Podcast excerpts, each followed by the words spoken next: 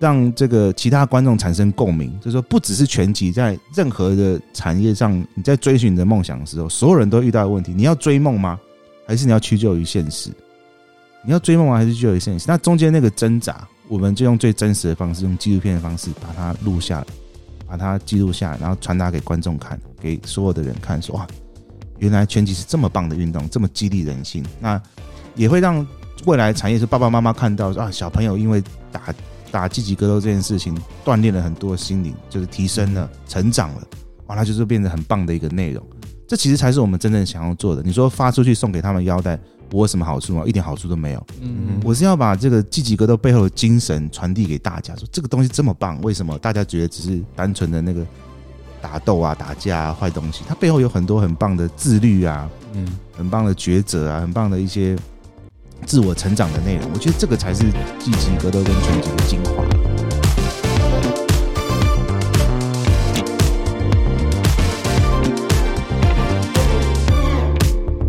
欢迎来到精英中心，我是阿华，我是浩洋。好，我们今天，那我们今天邀请到一位超级重量级的来宾，就是台湾目前最大的职业拳赛 First Drop 的创办人红帽 Peter，耶。欢迎欢迎欢迎，嗨嗨，谢谢。您过奖，重量目前应该只有体重，不会不会，还是很健壮。谢谢谢谢。嗯，所以 Peter，你要不要跟观众朋友自我介绍一下？好，呃，各位听众朋友，大家好，我叫做红帽 Peter，那目前是台湾唯一的职业拳击赛事 First Drop 的负责人。那本身的另一个职业是专利师，做这个专利商标。这样子是算律师吗？呃，算半个律师，半个律师吧，就是科技律师这样子。科技律师听起来很科技，就是简单来说，就像是呃，像是 Apple 跟 Samsung 在做这个科技的这个专利战的时候，那我们就会站出来去分析他们的技术啊，然后呃，帮他们撰写专利，丢到这个其他国家去申请啊，那就是。去分析他们的技术在哪里啊，好在哪里啊，然后去讨论他们的呃差别嘛，差异性啊。比如说，我可能我我卖一个蚵仔煎，然后我有一个独门酱汁，然后但是我独门酱汁我想要申请专利，所以我就我就把它的成分给你给你去你这个专利的东西嘛。这个。对，这个类似，但是那个比较偏营业秘密。那嗯，专利这种就像是 Samsung 最近有一台手机是折叠萤幕，嗯，啊，那个就叫专利嘛。哦，对，那如果 Apple 出了一样东西，然后去抄袭 Samsung 的，那就是我们就要出马，就说，哎，你这个技术抄袭啦。嗯，对对对。那他们对方的专利师就会说，哎，没有没有抄袭，这个技术不一样，这样子。对对对，大概是做这种。但这样听起来，这个领域跟拳击差很多。你是怎么会 来到拳击 拳这片苦海？应该就是全集这片苦海嘛。对对对，好，这说来话长，就是呃，哎，我们就先拉回来了。就是专利这个东西，其实呃，算是智慧财产领域中的一块而已。这样，那其实智慧财产领域非常的广。那我个人是很喜欢去将智慧产权做不同的应用，这样子比较，我就觉得蛮好玩的，比较好玩。那为什么会接触全集的原因，是因为。之前在呃念书的时候啦，在台湾大学毕业之后，跑到日本的东京啊念书，念硕士。你台大的时候是读什么系？我不是台大，我是海洋大学。哦，海洋大学。呃，在海洋大学是念机械。嗯哼，对对。然后在日本是东京大学念的是机械系，就是呃完全是跟拳击没有相关的。嗯嗯。那是都是走技术面嘛，因为将来很清楚要做专利这样子。嗯嗯。那。那出国留学的一个很重要的事情就是学学会当地的语言。那我就想说啊，看教科书很无聊嘛，那就看漫画，看这个卡通。那就是想说找个有趣一点的好了，那就看了《第一神拳》这个动漫这样子。那越看就觉哇，很有趣啊，很热血这样子。然后刚好我的宿舍旁边就有一个那个职业拳馆，那个时候叫那个现在应该还在，叫 Kaneko，就是非常有名的一个老牌拳馆这样子。然后。我就去那边玩这样子，然后那个时候就有个日本的，呃，日本的冠军在那边练拳这样子，然后我就是看着他练，我就跟着练，我觉得哇，这个东西太迷人了。所以你后来有去打比赛吗？啊、呃，但没有，我减重这个我自己也过不了。哦，太硬太硬，对对，对，打无限量喽，对对对，嗯，是是是，那嗯，还有你以前有看动画去学拳的经验吗？我想大家在台湾一定都。接触格斗，应该都从第一神拳吧？嗯，对，还有刃牙，对，还有刃牙，对对对对，对啊，就是第一神拳真的是大家的回忆，就我蛮小的时候就开始看，然后他后来出动画就越来越红，对啊，还有很多很多的粉丝，所以你就是纯粹只是因为第一神拳而去学拳击吗？对，当初也是啊。那其实本来就是那时候在念硕士嘛，压力很大，那基本上每天就是泡在那个研究室里面做实验，觉得超不健康的。那呃。就是想去运动啊，那旁边有一个我们学校的健身房，或者是外面的一般的商业健身房，我也有去报名。那就是会有很多的呃老先生老奶奶，就是会跟你抢那个跑步机啊，然后你想要游泳，然后那老先生老奶奶都在里面复健，有没有？游泳还要绕开他们，然后 等等，我就觉得很烦呢、欸。然后我就想说，我打拳击总不会有一些老先生老奶奶跟我们抢那个 抢沙袋吧？对对对，那就是就是想哎换个轨道，因为呃。跑跑跑步机啊，游泳那个太 routine 了，久了其实也会腻。嗯，那就是觉得换个新鲜的，那自己觉得看漫画、动画哎，蛮有趣的，就接触一下。哦，像嗯，我觉得我就是练很多武术，但是我最主要会去特别着迷拳击的时候，是因为看了就是 Roy Jones 的比赛，我就是觉得哇，拳击居然可以打得这么华丽，然后他的打法很灵活多变，然后他还出他自己的饶舌专辑，我就觉得哇，超酷的。所以我从那时候就开始有去练。那你是什么从就是你这个呃机械的专业，然后开始有这个创立职业赛事的念头？呃，应该是这样讲，因为呃，我那个时候回台湾之后，也在呃一间拳拳馆跟一个协会里面在帮他们办职业赛事。那刚好他们邀请的这个对象都是日本的拳王这样子。那刚好那个那个时候的。呃，理事长就说：“哎、欸，红帽，你会日文又懂拳击，能不能帮我们来做翻译啊，做沟通协调？”我当然义不容辞啊，我很爱这个东西，然后又有机会发挥，那我就呃跑去当义工，在那边当了四年以上的义工，那就是帮他们做这个台湾跟日本甚至其他国家的这个呃协会跟选手的沟通协调。这样子，所以就接触到哦，原来职业拳击体系的这个操作运作大概是这个样子。然后，呃，我就接触了职业拳击，但发现说，哎，没有想象中的这么复杂。那又是我自己热爱的东西，没有想象中复杂，是他们弄得很复杂的意思吗？呃，对，我是指就单纯的，如果没有人，就是对对对，赛事结构其实没那么复杂。有人的地方就有江湖喽。对，江湖，江湖，江湖拿掉的话，赛事结构本身很复杂。哦。然后你那时候就觉得有机会这样子，也对。那时候在思考说，为什么台湾明明这么好的选手，这么好的训练环境，那为什么没有出一个很好的知名的选手？像是呃日本啊，一堆什么伊诺威纳亚啊，那是还有出是重量级的这些选这些冠军等等等。嗯，我觉得我在我在刚选手退役的时候，我也应该说我现在。还是会有想要办比赛的念头，但是自从发现了一个非常强劲的对手以后，我就放弃了。那个就是 First Drop，我觉得哇，哇，好强哦！糟糕，我一定做不赢他，我放弃。没有没有没有，可以合作。我那时候想要推广这个两人三角拳击，但是就是因为要左撇子配右撇子，所以就是会找不到选手这样。我是 Sasbo，可以配一下，哦，可以哦，可以哦。那但是你觉得你做这 First Drop，我觉得明年应该会是比赛非常多的一年。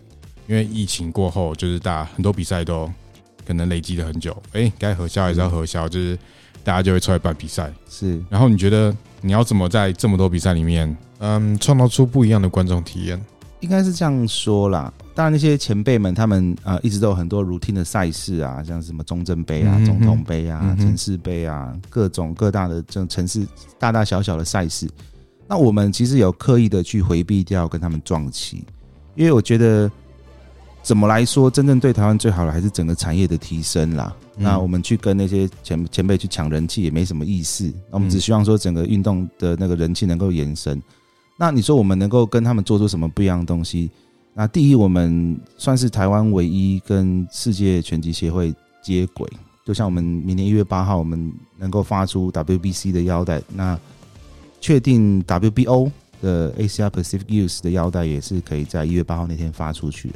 嗯，就是在台湾算是第一次的。那也蛮也蛮感谢各位拳迷们的支持。那我们算是在台湾第一次的职业售票拳击赛事，第一次把票给卖光的一场赛事，这样子，把票卖光，真的很猛，哇！对对，真的很猛，没有很多啦，大概三四百张而已。对，因为那疫情疫情嘛，不敢用太大的场。对对，呃，送多送多少张？呃，哎，这个，哎，我觉得这个很有趣哦。问那种尖锐的问题，我觉得问问超好了。我真的不好意思跟其他的，因为我们很多合作单位都说，哎，有没有公关票？嗯，很抱歉，我们本来是想说啊，可能卖剩的票我们再去发公关，哈，结果发现全卖光了。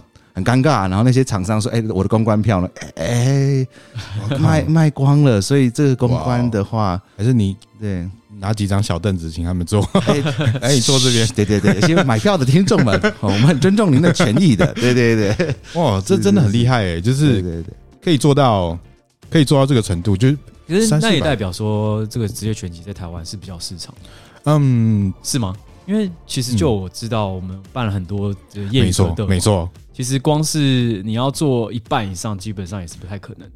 就是对我嗯，这样讲之后会不会被 松嗯某某嗯？因为我们本来就是做线上平台比较多了，比较热衷在这个线上平台。对，但是就是只就是说现场这个受位，当然是因为是业业余的嘛，当然希望有人来支持就支持。不过我觉得呃很。很难得听到说有呃职业格斗是把座位卖完，这真的很屌，真的真的很屌，真的很屌。对啊，然后而且就是我们就是嗯，确实目前为止赛事都是主要是从呃流量上面去呃得到一些赞助商的青睐，但你能够把票卖完，这。我觉得是很了不起的，真的很了不起。你行销下了什么？所以行销只在这是脸书上吗？还是说，呃，应该是说，对我们真正有在请外面的行销公司在操作，只有脸书啦。嗯、那 IG 的话，是我们自己公司内部的小编去转发一下，然后他自己心情好贴贴几篇哦，这样子。要不要先承认小编就是你？不是我，那就表示说，台湾在职业拳击这个市场应该是有机会的。啊，我觉得很很高兴，就是其实大家很想支持职业拳赛。那我觉得我重新看到一个 insight 是，大家不是不愿意花钱看拳赛，是不愿意花钱看烂拳赛。哦，我觉得这这个东西很重要，就是那个氛围跟那个感觉没有。到就是观众体验其实做的不好，没错，就很重要，就是 U 差 user experience。嗯，如果很糟糕，说 我花这个钱，感觉我不如去吃一顿大餐。嗯，对。那因为我们这我们呃做这次的这个比赛，我们有做做舞台设计嘛，那整个那个场地会弄得跟夜店一样，然后 SPA light 啊，喷灯烟呐，然后就是 就是夜店这样。那旁边还有个酒吧，有个吧台这样子，我们就做一些食物啊，就是酒类的销售。那会比较像 enjoy，让大家沉浸式的去享受这个氛围。我觉得这可能会是刚刚您说的差异性，就是大家会觉得，哎，我去不只是看最精彩的赛事，我本身也可以带朋友去很棒的一个 social 的场合，这样子。哦，那确实，那确实，对啊，这概念确实很酷。这也是我一直想做，但是我被先被抢走了。没有没有没有，一起一起，还有很多合作空间呢。我们可以可以私下聊。嗯，我觉得我我以前读电影系的时候，我有读过一个 paper，就是我觉得真的很酷，就是。你知道美国的电影院啊，百分之九十五的收入都来自于卖爆米花跟饮料。Exactly，对，所以其实真正要赚，真的是去赚周边。我觉得门票只能就是稍微把那个成本打平而已。对对对，还不一定打得平。是的，对对，對，我们确实是这样，也不怕告诉你。哇，对对对，所以你行销，你就是请行销公司去做，然后就可以卖光，真假的那一件。嗯。应该是说，对啊，是一个很好的合作伙伴，同，但是他们也没有特别在，我们才在想说，我们要不要把我们的行销的那个轨道转往说卖票的时候，嗯，那就是当然啦，就是双方的拳手本身他们就有固定的粉丝，嗯，然后就是直接买爆，就是嗯，哎，就是他们就直接联络我说，哎，我们要想要包场，但是我们很害怕，就是那个大家有看过那个那个叫什么功夫之之那个叫什么？周星驰的电影，嗯，就是鹰爪门的站出来，然 后你说现场，对对，现场全部被包，被单被单方的这个拳手的粉丝包起来，然后最后说你敢赢看看？你看走不走出去？哦、我们当时想，哎，不妙不妙，好像不行，给他们包场，这个这个太危险。欸、我有认识那个很厉害的人身安全专家，就是 现场维安一下。对 对对，是哦。当当初他们说想要包场，我们听得超开心的，哇，很屌。然后我想，哎，不，老师这样不太好，这样似乎人家会觉得说我们，因为对外界观感也不好嘛，全场都是你的人，嗯，对不对？台帅全场都是你的人，对不对？这是很危险，所以我们。他们有买蛮大部分的票，我们很感谢啦。那剩下的就是大概是一半的一一半的票，大概是在呃开放不到一周，那就是零零，就是有一些这个呃台湾其他的拳迷们主动来支持我们，这是我们最开心的部分。哦，这真的很厉害。但你刚才说的那个情况，我个人是觉得。要是台湾的粉丝有这么热情就好了。其实有哎，其实台湾的铁粉就是职职业拳击的铁粉，我觉得可能是憋太久，不知道是憋太久还是怎么样。之前没有找到一个好的平台，那我也很感谢大家了。我们前面几场小赛事，大家有看到我们的用心，我们是玩真的，不是嗯，不是像之前的前辈就是做的比较。呃，乡土或者是比较比较传统一点，传对对传传统一些，可以帮我消一些，穷的那一种，比较传统一点，比较传统一点，这样对对对对。那他们觉得，哎，我们做的是比较啊精品化的，我们是精品化的赛事的方向哦。对，就像回到一个 inside，就是大家其实不是不愿意花钱看比赛，是不愿意花钱看烂比赛。当然当然，这是一个重点。对，其实我觉得这个比赛本身那个 main event 就非常有看头。洪家庆对李宇哲，两个我都蛮喜欢的。是是是，对对对，这个我们也要拍谁。就是其实我们那天晚上有五个报这样子，然后其实我们开始卖票的时候，我们大概只敲了三个报，前面两个选手都还没敲定。嗯，我们想说怎么办？怎么办？结果票都卖完了，这样。哦，你要不要自己上去打？我 你自己上去打一下。不行不行，拼了拼了。对对对，有了，最近最近应该敲，今天哎，昨天敲定的，就是确定选手会上去打这样子。对对对，因为在台湾那个配拳，配拳是一个很很困难的一件事情。当然当然，尤其拳击有个很很微妙的规定，就是 AIBA，就是呃业余职业拳击协会，他之前会有禁止职业选手回去打 AIBA。嗯，就是想在台湾往奥运发展的选手，基本上会。再往先，要不要先打职业赛事？他们会有疑虑，就是说，如果我有职业战绩的话，我要进奥运会不会被 refuse，会被会被 disqualify 这个问题？所以推广起来，我们的困难点在这边。后来是有改过吗？呃，应该是这样讲。其实现在我们昨天才问过那个国际拳总，说没有改。现在他叫 IBA 嘛，以前叫 AIBA，现在叫 IBA。他们呃法规，他们的那个纸本规定上说是他们有权利。不让职业拳手打 AIBA 的赛事，就是 IBA，就是奥运的赛事，他们有机会可以把它排除掉。但是实际上，就我所知，昨天拳总说有一个呃哈萨克还是哪里的一个一个拳手，他拿到了 WBC Asia 的腰带，然后也是打到世界 ranking 很前面，还是去打奥运赛，也是没有问题。嗯，所以就是他们的那个生杀大权还是掌握在那个 IBA 上，江湖江湖江江江湖，对对，所以变得是我们在其他国家搞起来也是蛮蛮辛苦的这样子，就变成要逼选手去选边站，你要打职业还是打业余？对啊，对啊，我觉得确实，可是我觉得，因为台湾一直在业余的树荫底下存活，然后包括政府投注资金都是都是往业余的投，因为大家就觉得。奥运好像是最高殿堂嘛，你拿了奥运就能为国争光，所以我觉得这相对导致于一些业余赛事，它竞争力其实很低落，就是它都是走选手导向，而不是走观众导向。对，所以观众体验其实是非常差。就是哎，我们每次去比赛，就这边一到，然后就要等，要等超久，然后哦打打，然后又等，又等超久，然后又打，就是现场其实是很多垃圾时间啊，没错。而且啊，对了，你也讲到一个 key point，就是。太多长官说话了啊！对啊，大家才我说我花钱来，我干嘛花钱听你？我们就是 对，我们常常在场边就是听他说，我干嘛要听长官说？哎，长官，如果你们要赞助进来，我们还是欢迎你来说话。对，就是说这一部分我们有特地移除。那如果有参加我们之前小型赛事的人家说看一看，就是。哎，结束了，结束了，全部打完了。因为我们，如果你有仔细去观察，我们中间没有停，嗯，就是赛事打完之后休息，下一场马上上去，嗯，这样子，嗯，对对。其实，嗯，我觉得我这次邀请 Peter 来，很大原因是因为，其实我对赛事已经心灰意冷，也没有心灰意冷，但是就是因为那一次他办呃世界赛 Number Two 的时候，因为我认识那个黄世杰，就是他们那一天的主赛的一个选手，很很厉害的选手，对对。然后我那时候就想说。哎，因为他是南部的嘛，他来我就想说去看一下他。然后，而且我发现那个比赛节奏很棒，真的就是顺顺看完。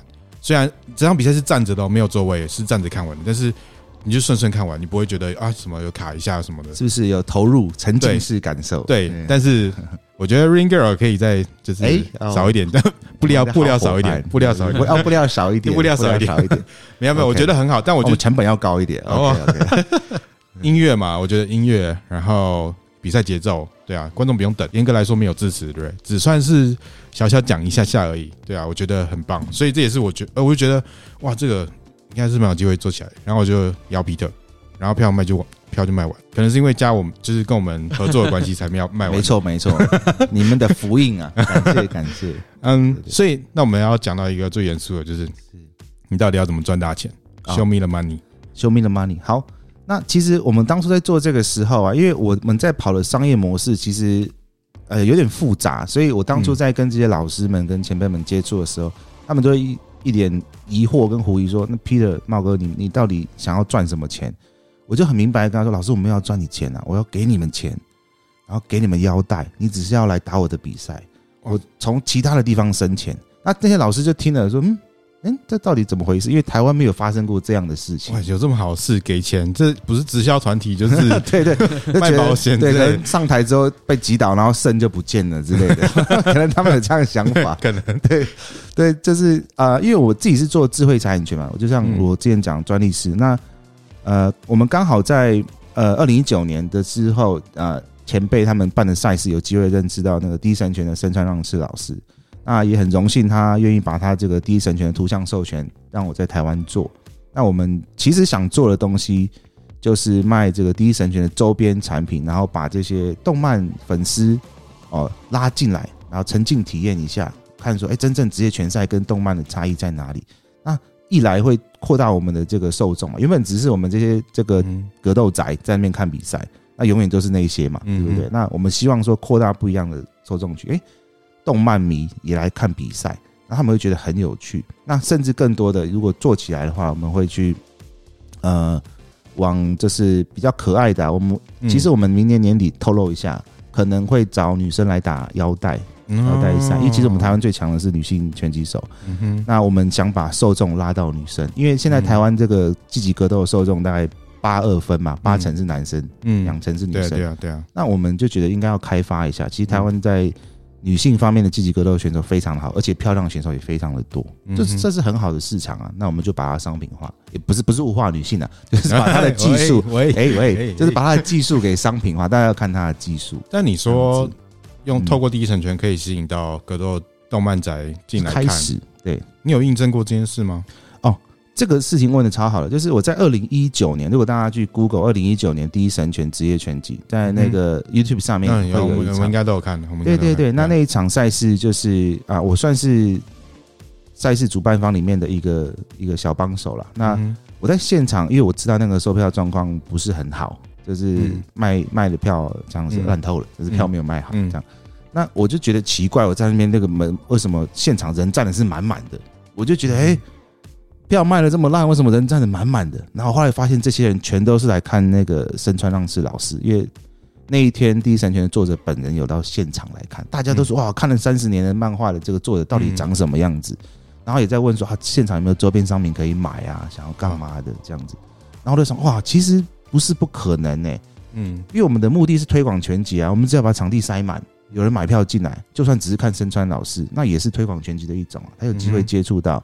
愿意支持这个运动，我们就算是成功嘛，所以我才想说，哎，可以哦。对，我才我就是有看到这个场景，我现场有看到了。那可能当地有其他的这个受听众也有可能到到那边去看，你会发现到很多人其实那森川老师一下场，他们就离开了，所以 所以所以后面就有点空这样子。对对对。哎，浩洋，你现在开始学画漫画来了，所以你到时候这一场赛事你会有线上的转播吗？或直播吗？问的很好，因为现在那个。FB 有人在问，我们其实还没有签约啦，但是可以讲说有目前有蛮厉害的电视台，嗯哼，要帮我们做直播这样子。蛮厉害的电视台是你听他讲的？呃，应该是讲出来你们都听过哦。对对，那真的还不错。那还没签约，在网络上直播吗？呃，网络直播，然后还有一家是在会帮我们录播之后做后置。嗯，是，嗯，所以你们会就是用付费电视的方式不，pay per view。应该是说第一场还没有，但是未来我们跟这些这个电视台的厂商是会趋向往那个方向合作。好，嗯嗯，电视台是一个很很稳健的选择。OK，它正在转变中，我要讲这件事情而已。是，嗯，但你觉得你有办法跟那些像是棒球或是篮球这种台湾主流的运动去竞争吗？嗯，还是说你觉得你的 TA 不在这里，所以就没差？哦，其实我我讲实在，我没有想过要跟他们竞争诶，就像是。我开餐厅，我今天开日式料理，我没有从来没有想过说要跟那些快炒店抢抢生意这样子。嗯哼哼，就是我们想我们做好我们自己该做的事情。我觉得内行的看得懂的，就自然而然会往我们这边嗯参加看。那你想做台湾市场吗？还是你会想要做世界？可能海外、东亚、日本、韩国、中国？嗯，因为其实自己本身就是在日本念书嘛，我有看到日本在职业赛事他们发展的盛况，我觉得。只锁定在台湾也很狭隘，嗯，像是日本，他们也有一个线上的一个这个网络平台，在专门在卖 pay per view，叫 Rising 吧，嗯，Rising Boxing，就是他们是也是 pay per view 这样，你还可以约定制啊，这样，嗯，那其实真正在看的人，并不是那些那些所谓的拳击迷，反而蛮有趣的是，国外的选手在分析战情的时候，他们要去看说，哎，这个选手打的怎么样？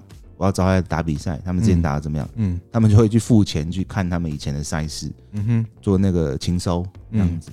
嗯，我觉得这这对我们来说也是一个很棒的一个 insight，就是如果我们做起来了，我们重点不是说只是赚这些全民全，因为讲实在话，我们非常清楚知道说台湾的这个积极格斗市场小到一个可怜，嗯，连厂商都看都不看一眼。嗯，他他会给你一些饮料。呃嗯，我们还还是希望给一些饮料，还会从仓库拿一些不合身的衣服给你穿。哎哎，呃，有的穿就不错，哦，有的穿就不错，也是也是，毕竟是有感谢，对对对。嗯，所以你现在那个，你现在卖那个赞助商的，就是扛棒，可能是。边角的那些都已经有赞有厂商进来了吗？啊，有一部分，但是我们因为。第一次，所以大家都表达了有兴趣，嗯、但是真正进来的也是少数。嗯，对，可以透露一下一个编著上的哦，这个其实可以公开，那三万五万嘛，嗯、其实很便宜。三万五万，哇塞，三万五万！哎、欸，各位朋友，你如果有在做生意的，你有在做生意的，还是你想跟女朋友求婚告白的，就是可以可以，可以，现在就印对三万块，阿朱我爱你，这样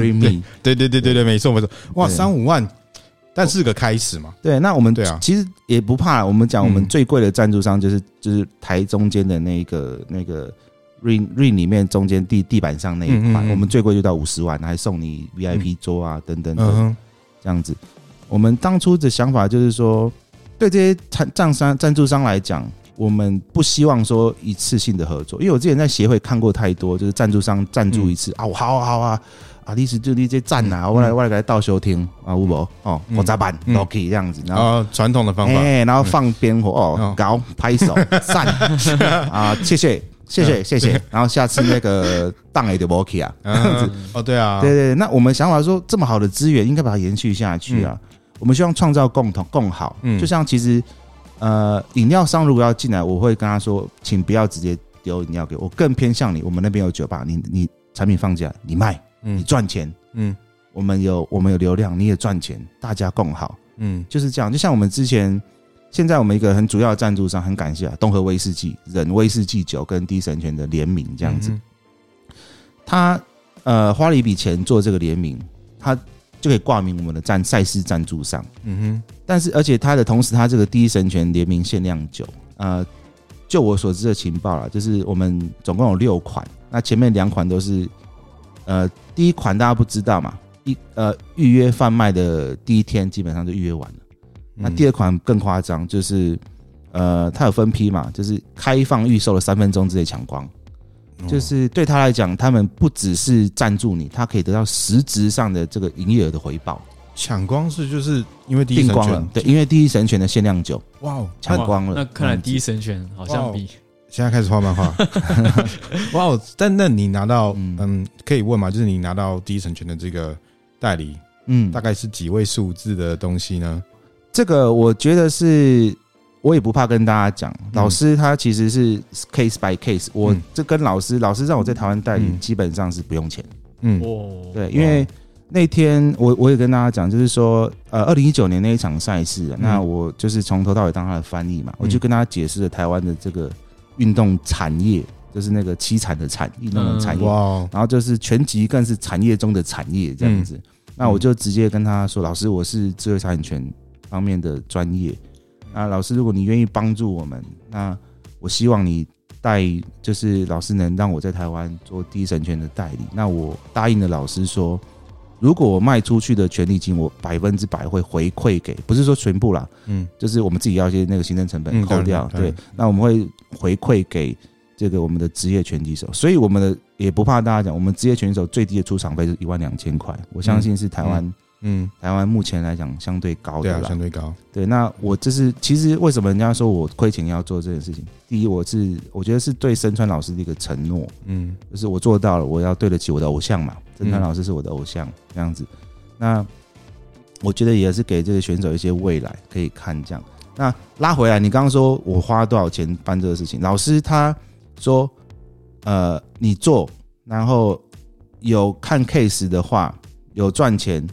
有赚钱再说，所以前面有一些部分看老师心情，嗯，他会少收一点，但是都有收。讲实在话，都有收，嗯，因为那个他中间有个日本的代理商叫讲谈社，嗯，日本讲谈社他们做那个第一神拳的漫画连锁讲谈社，他的代理商他们要行政成本嘛，嗯，那他会收取我们一笔这个行政费用，嗯，那老师他们本来就有一个固定的行政费用，那个省不了。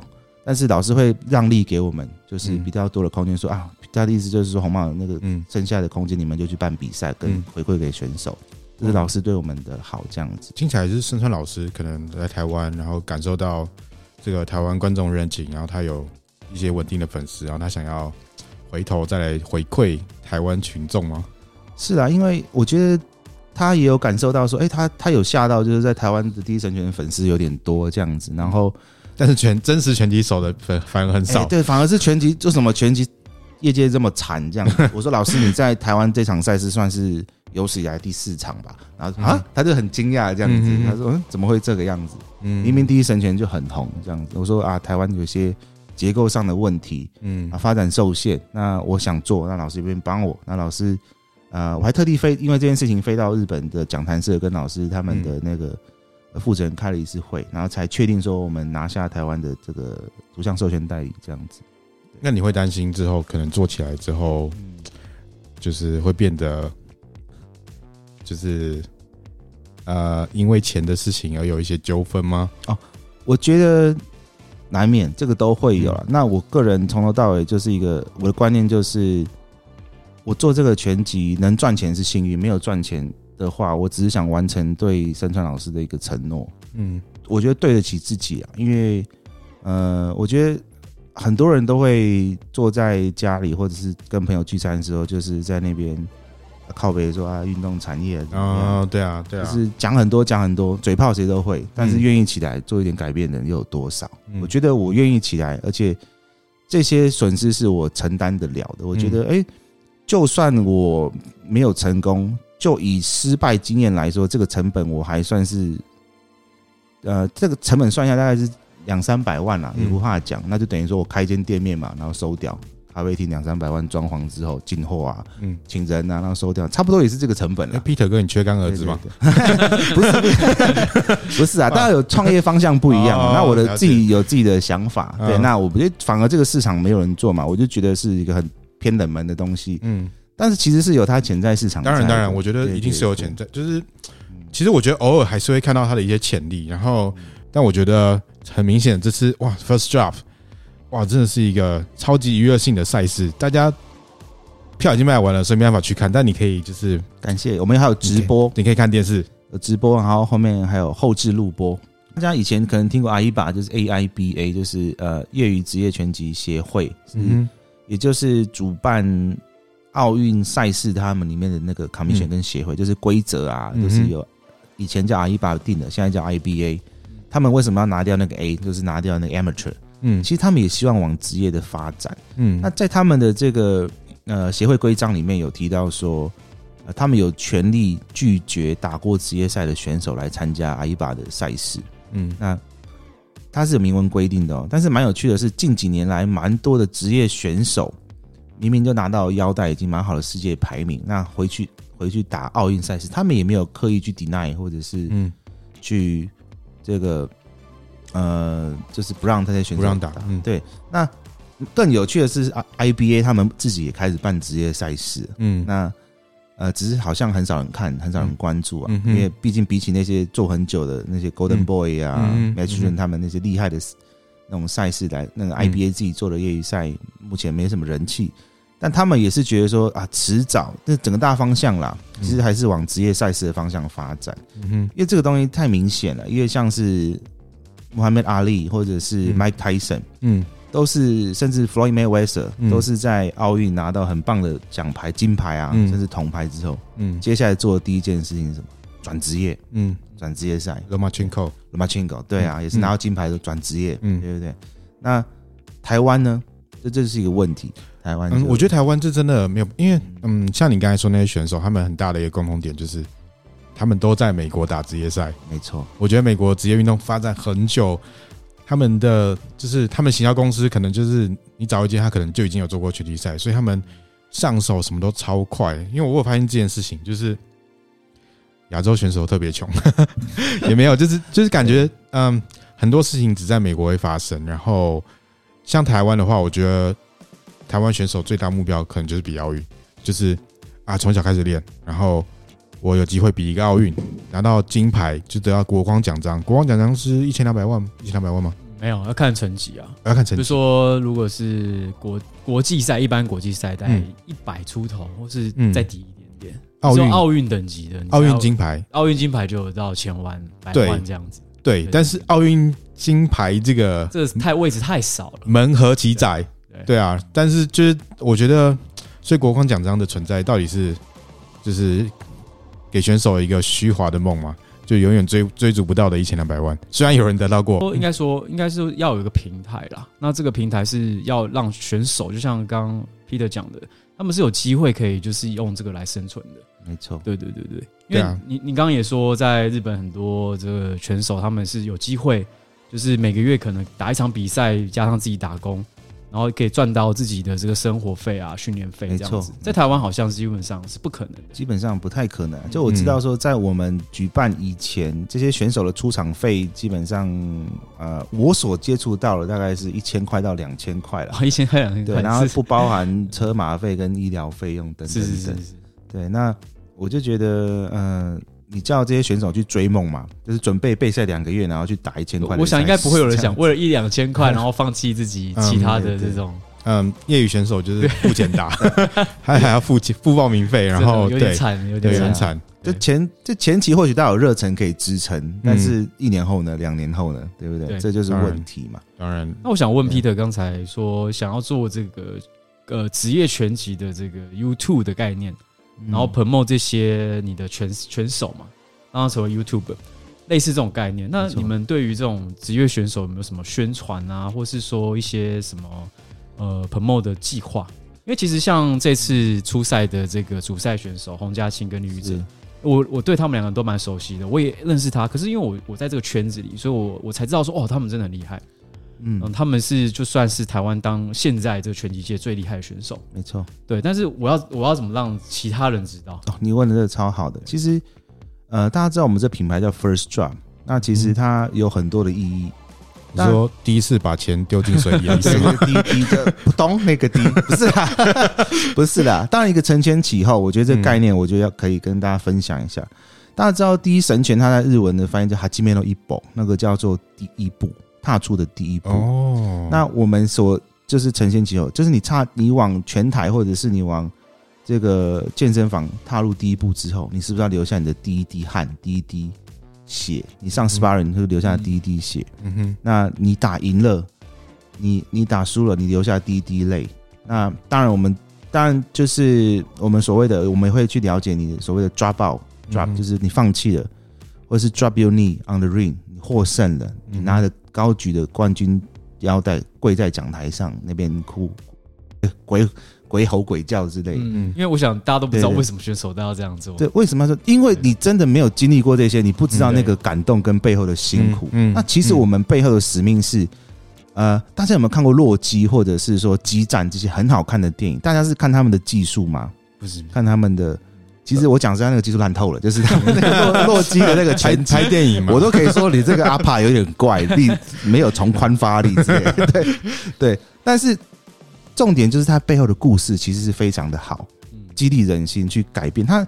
我觉得这是积极运动最棒的核心，在于说它可以借于这些励志的故事去带动一些感动，给人不同的激发跟感想，这也是这些积极运动的核心价值所在。你愿意为你的梦想付出多少？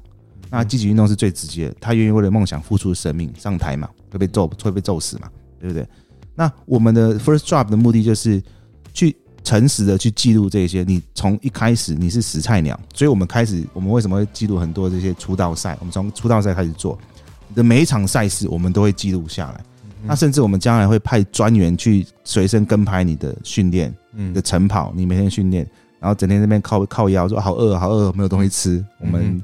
或者说，哎，我没有钱，没有工作，啊怎么办？我现在学校要做论文，可是我有一场很重要的赛事，在那边挣扎的过程，这些都是很棒的故事内容，就是可以变成是让这个其他观众产生共鸣。就是说，不只是全集，在任何的产业上，你在追寻你的梦想的时候，所有人都遇到的问题：你要追梦吗？还是你要屈就于现实？你要追梦吗？还是屈就于现实？那中间那个挣扎，我们就用最真实的方式，用纪录片的方式把它录下来。把它记录下来，然后传达给观众看，给所有的人看，说哇，原来拳击是这么棒的运动，这么激励人心。那也会让未来产业是爸爸妈妈看到啊，小朋友因为打打积极格斗这件事情，锻炼了很多心灵，就是提升了、成长了，完了就是变成很棒的一个内容。这其实才是我们真正想要做的。你说发出去送给他们腰带。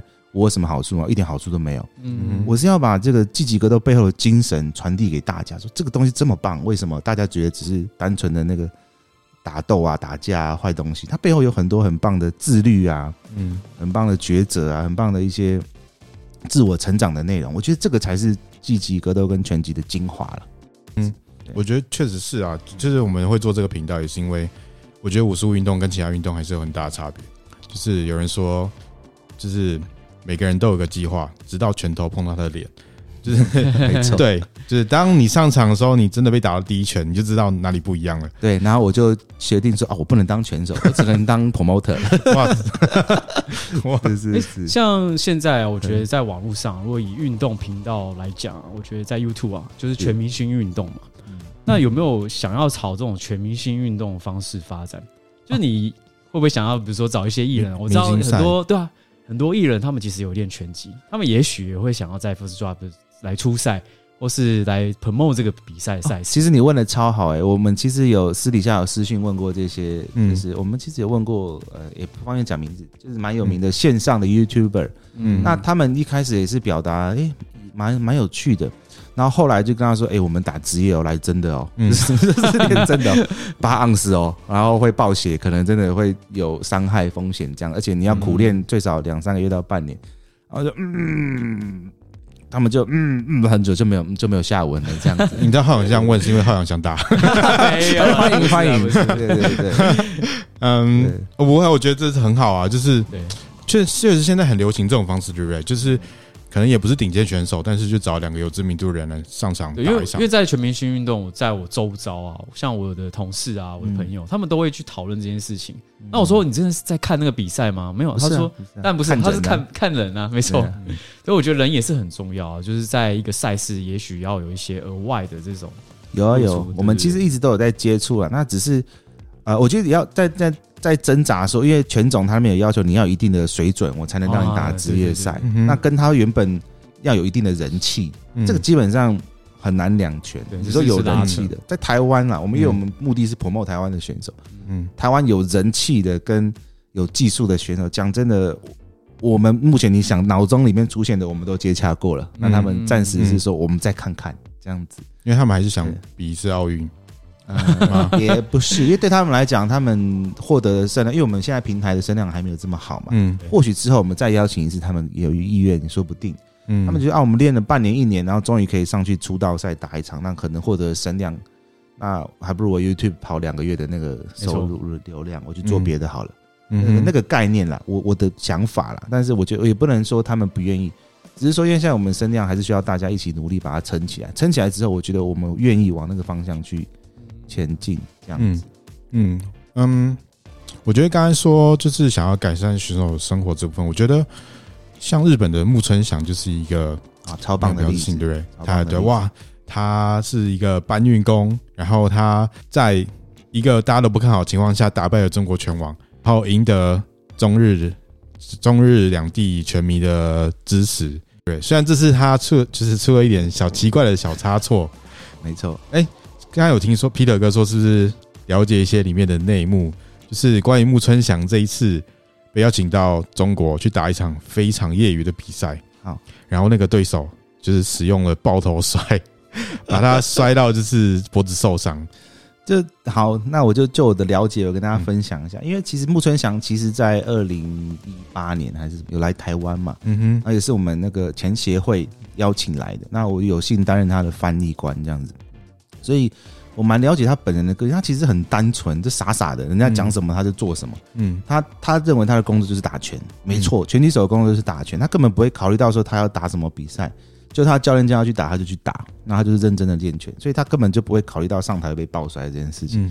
就是所以呃，这个部分应该就是呃，中国举办方那边其实就是有一些问题啦。嗯那我我所知道最新的一个消息，昨天才跟那个全国际拳总在聊，他们也是蛮怒的，就是说那个主办单位本来还叫他们去认证这场赛事，登上 Bus Record 这样子。哇，这我们是标准职业赛这样讲。然后他们就犹豫了一下，说：“是吗？等你们打完了，我再看你们到底有没有照着国际拳击的这个要求，因为他们连那 commission 协会的裁判是谁，那个都名字都丢不出来。这样台裁边裁嘛，下面那个好像连边裁都没有出现，这样子，所以他们也是犹豫了一下。好，打完之后出事了嘛，然后整个全黑掉。对啊，对，然后全总就问他说发生什么事情，然后他们啊，不干我的事，不干我的事，那个不是我们办的，不是我们办的，就蛮有趣的，就是马上撇清这样子。”对啊，这是最近从全总那边得到一些讯息，他们也很生气，说他们不是不愿意认证他中国的拳击，是他们太多这种奇奇怪怪的这种用国足主义去盖掉职业赛事的情况。嗯，就是观众朋友不知道的话，就是反正他们就是想要演一场就是中日对抗的大戏，然后中国选手成功的把日本选手打败，但是那个选手叫李玄武，他比木村翔重二十公斤。所以他完全是一场就是娱乐性质的表演赛而已，然后，但他还使用就是卑鄙的招式，就是也不是卑鄙啊，就是散打的摔，然后把他摔到受伤。打拳击，但是你用对打，你用格斗的方式来。对啊，就是我觉得，因为可能嗯，中国农城乡差距很大，他还是有一些比较乡下的人喜欢看这种东西，但是他们的钱又很多，热钱一下子进来，我觉得就会发生这种情形。就非常畸形的一种状态。那那关于这次赛事，我觉得就是台湾最强的两个拳击手洪家庆还有李宇哲。嗯，Peter 哥，你个人觉得你怎么看好这场赛事？哦，应该是这样说，嗯。我们就直接用数据上来看，他们目前是一个是五胜嘛，一个是六胜。嗯，数据上来讲，他确实这两位确实是台湾唯一能够站上职业舞台打腰带战的一个选手。那我个人其实跟着叶俊昌老师那边学拳也学了很久了，好几年了，所以洪嘉庆也是小熟小熟这样子。嗯对对对，那我很了解他的风格，其实他的风格完全就是走职业曲线这样。对对对对，嗯，我觉得嗯。因为洪嘉庆他身高身高在那个量级算比较矮，然后臂展也不算长，但他就是仰赖他的爆发力，然后他的侵略性，我觉得确实是就是在业余赛来说，他会好像没有这么吃香，但在职业赛他就有很高的观赏性，然后就哇，每次都像战轰炸机一样冲进去把人家炸一番，然后又开走这样。没错，没错，我觉得这可以讨论到说，我觉得可以发展出一个台湾这个拳击的派系这样出来。嗯哼，就是如果你有注意到说，我们叶俊昌老师带出来的选手的那个 body shot 都是打得非常的好。嗯哼，他们重视的是叫伤害累积，就是前面三回合你觉得啊你挺住了没事，但业余赛三回合就结束了嘛。嗯嗯嗯。但是 body shot 这种东西叫做你开始会痛，就是你开始两回合之后，你就觉得啊全身开始脚软，走不动了。嗯，那你就被定住了。嗯，那你被定住之后你就死定了。职业赛就是这样子嘛，所以。呃，真正见真章是在第四回合以后。嗯，那呃，大家以前会比较专注于说，像是呃那次是全运会嘛，对不对？那个利裕哲就是对那个嘉庆的时候，基本上压倒性胜嘛，嗯，对不对？但其实我我后来啦，嗯，在因为当天我在现场，我后来走到那个叶老师那边，就是啊，老师很可惜啊，这次没有没有，好像没有发挥好。那叶老师一派轻松说没事，暖暖身嘛，一月八号就是绝对会让你看到不一样的东西。所以我个人非常的期待，就是他们有长招，讲实在话，嗯，就是嘉庆方他们有刻意长招这样子。那我。就是因为现在目前看起来的风风声是利裕哲已经赢过一次啊，那当然是一一面性。如果要绑掉的话，就直接压利裕哲吧，感觉是 稳定的嘛。哦，地下地下主头，对对。但我 对，喂，对，有没有名牌？没有。另外一个没有没有没有吗？我觉得真的，嗯，确实。但利裕哲，嗯，我觉得我也上过叶君昌老师的课，然后我真的觉得他拳击非常不一样，然后我自己也是非常喜欢他的风格。但是我觉得利裕哲，我在肯江练，然后我觉得利裕哲是一个。很亲切，然后很冷静的人，就是他其实是我觉得算思考型的选手，然后而且他目前战绩其实也不也不差，对，也职业赛也是相当好，而且他臂展更长，身高更高，就是我觉得正常人看都可能会觉得是利于者，而且他还在全运会里面打赢过洪家庆的话，对，但是我觉得没那么简单，没那么简单吗？毕竟我们这是打十回合嘛，嗯，那那个。后面才是重点。如果前面三就是没有在前面利裕哲没有前面在几回合内把他 KO 掉，我觉得嗯，反而是嘉庆的赢面会比较大。嗯，十回合是不是台湾第一次有十回合的赛事啊？嗯，没有错，就是单就是台湾选手对台湾选手了。嗯哼，因为嘉庆他之前打他的 OPBF Youth 好像是打八回合。嗯，是是是。那台湾对台湾十回合算是第一次。嗯，浩洋，你两个也都认识，你觉得谁？说实在，我没有跟洪嘉庆练过，哎，但我跟利裕哲练的经验还蛮多的。洪嘉庆有帮你拿把？没有，我们之前拍了一个 project，然后洪家庆帮他拿把。我对洪嘉庆的印象永远就是他当初打三大三大的时候那个样子啊，他在别人的这个全运会的前下前哨战哦，在全国赛然后打赢这个之后的全运会冠军。我非常非常非常惊讶，这超 crazy 的。嗯，Peter 哥可能不知道，就那是一个叫做全国三大锦标赛，但大家都会把它拿来当做全运会前面的热身哨战，对热身。然后，所以那个全运会冠军就是他想要再拿一座，所以就来。然后洪家庆那时候只是高中生而已，大家就觉得啊，他就是来就是小屁孩玩玩，对，来送头的这样，没错。就洪家庆直接 one two one two high kick 把他 KO，然后全场就哇，这谁？这谁？对对。但那次他出现之后，全部人都就有点惊艳这个选手了。只是很可惜，他后来转战这个职业拳击，对，就没有再回到散打这个方向。那我对于利裕哲，因为我比较常跟他练习啊，他就是。虽然说你们都说他手比较长，可是我手还是比他长。哎，你想打就说嘛，你不要一直讲。说他的他的精准性是非常非常够的选手。就是你们刚才讨论到巴律肖，我觉得他巴律肖也很厉害，因为因为他他对我来讲，他就是比较短距离嘛，所以他当然也是选择近身来攻击我。我对他的巴律肖也是就是有一些恐惧感，是因为也是将近快要被他击倒那种，就是被他打到肚子就会被定到那种感觉。所以我觉得以他的精准性来讲，我觉得他也算蛮厉害。如果我觉得时间拉长的话，搞不好他会他赢面会比较多，因为毕竟他可以远距离嘛，他近身、远距离他都有机会。都可以。哎，可是我觉得，我觉得在职业选举这种 KO 率啊，或者说洪家庆这爆发力，我觉得我是比较比较佩服他的。他比较有机会，我觉得有机会是可以用 KO 来拿下这场比赛胜利。我觉得浩洋说的就是，可能也是我比较像有的感觉，因为洪家庆这次他去比嗯。亚美尼亚还是哪里？他去一个地方比比业余赛、国际赛，然后他那一场他输输一个啊，他是输亚美尼亚选手嘛？是大运，好像是吧？然后他输掉原因是因为他前面把体力用完，所以我觉得他如果他确实有很好的爆发力，但他如果没有办法好好分配，尤其是十回合，我觉得利裕哲很冷静、很成熟，我觉得他确实蛮有机会拿下洪家庆。但我个人还是支持洪家庆的，毕竟我就是喜欢他的打法啊。对，因为我就是我觉得，因为我也是爱嘛，我就喜欢职业比赛，还是想要看他 KO 嘛。对啊，所以如果如果以 KO 来讲，我会比较压这个洪家庆。对啊，洪家庆就是这样远远咻，然后就蹦蹦蹦，然后放几个炸弹就逃走。我觉得，我觉得这打法就很好看。对，对但是我觉得利裕哲打法就是还是比较偏传统的日式拳击的风格嘛，稳扎稳打。对啊，对啊，对啊，所以我觉得这场真的是一个非常精彩的比赛。嗯，因为你票也卖完了嘛，也不用宣传你的比赛。